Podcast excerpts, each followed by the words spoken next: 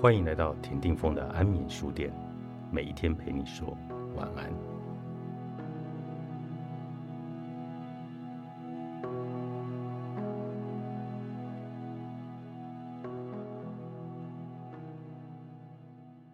提升觉察力，就不怕社会比较。关于社会比较对我们的日常生活所造成的影响，有研究显示，那些经常和别人比较的人会感受到焦虑、嫉妒、罪恶感和后悔等负面情绪，也比较容易采取自我防卫的姿态，甚至说谎。为了探究当人们对自我觉察能力提升后，会对这类负面情绪产生什么影响？也为了了解我们是否能够透过提升自我的觉察能力的方式来改变自己所受到的影响，哈佛大学的艾伦兰格做了一项实验。他找了八十二个学生来当受试者，他先测量这些学生的觉察程度，然后再让其中一部分的学生练习从不同的角度来看待事情，借以提升他们的觉察力。他所用的方法。就是让他们阅读以下这一段文字：一件乍看之下是负面的事物，如果从另外一个角度来看，可能是正面的；同样的，一件从某个角度来看是很好的事，如果从另外一个角度来看，可能就不是那么好了。举例来说，如果你因为摔断了腿而住院，这看起来可能是一件坏事；但如果你因此而有机会醒思自己的生命，那么，它可能就是一件好事。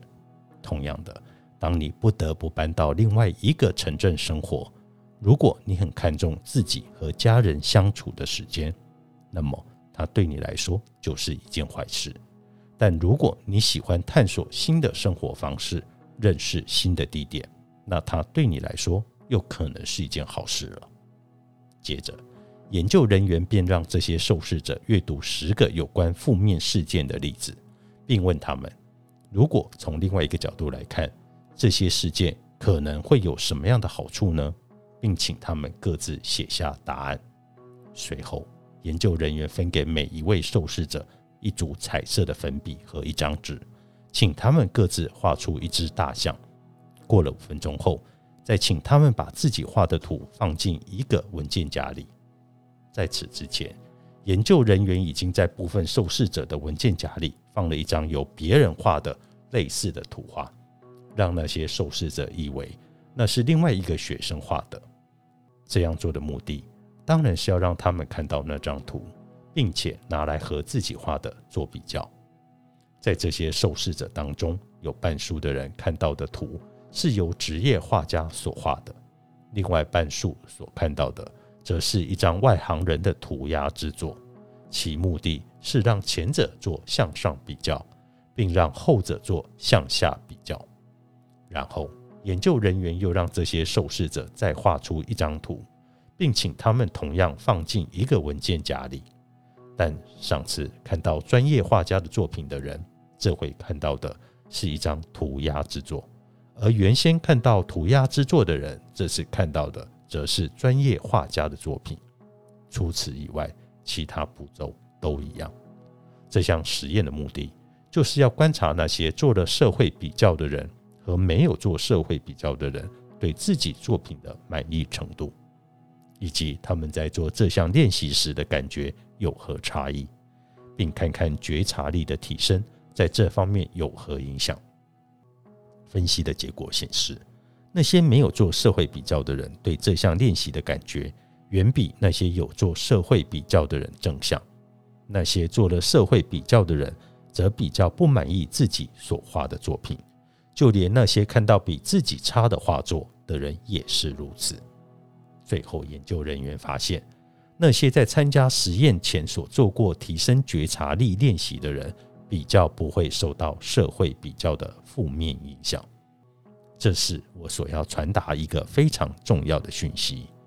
因为我们之所以会追求人气或者地位，正是因为我们喜欢与他人比较。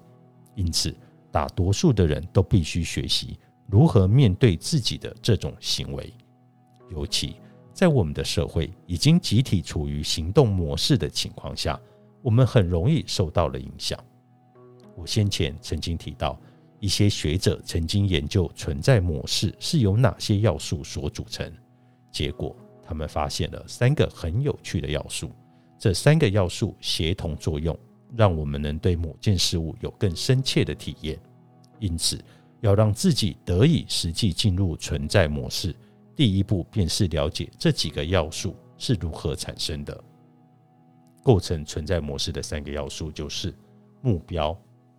态度以及注意力。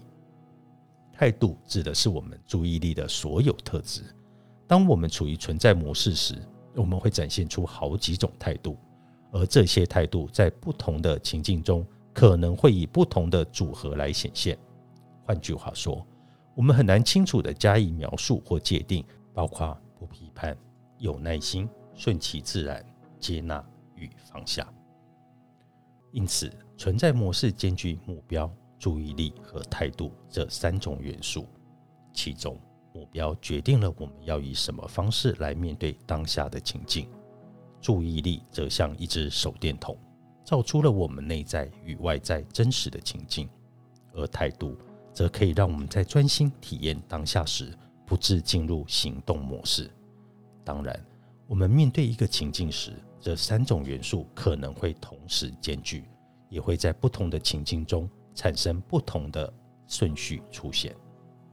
好感力。让人自然而然的喜欢你的超能力。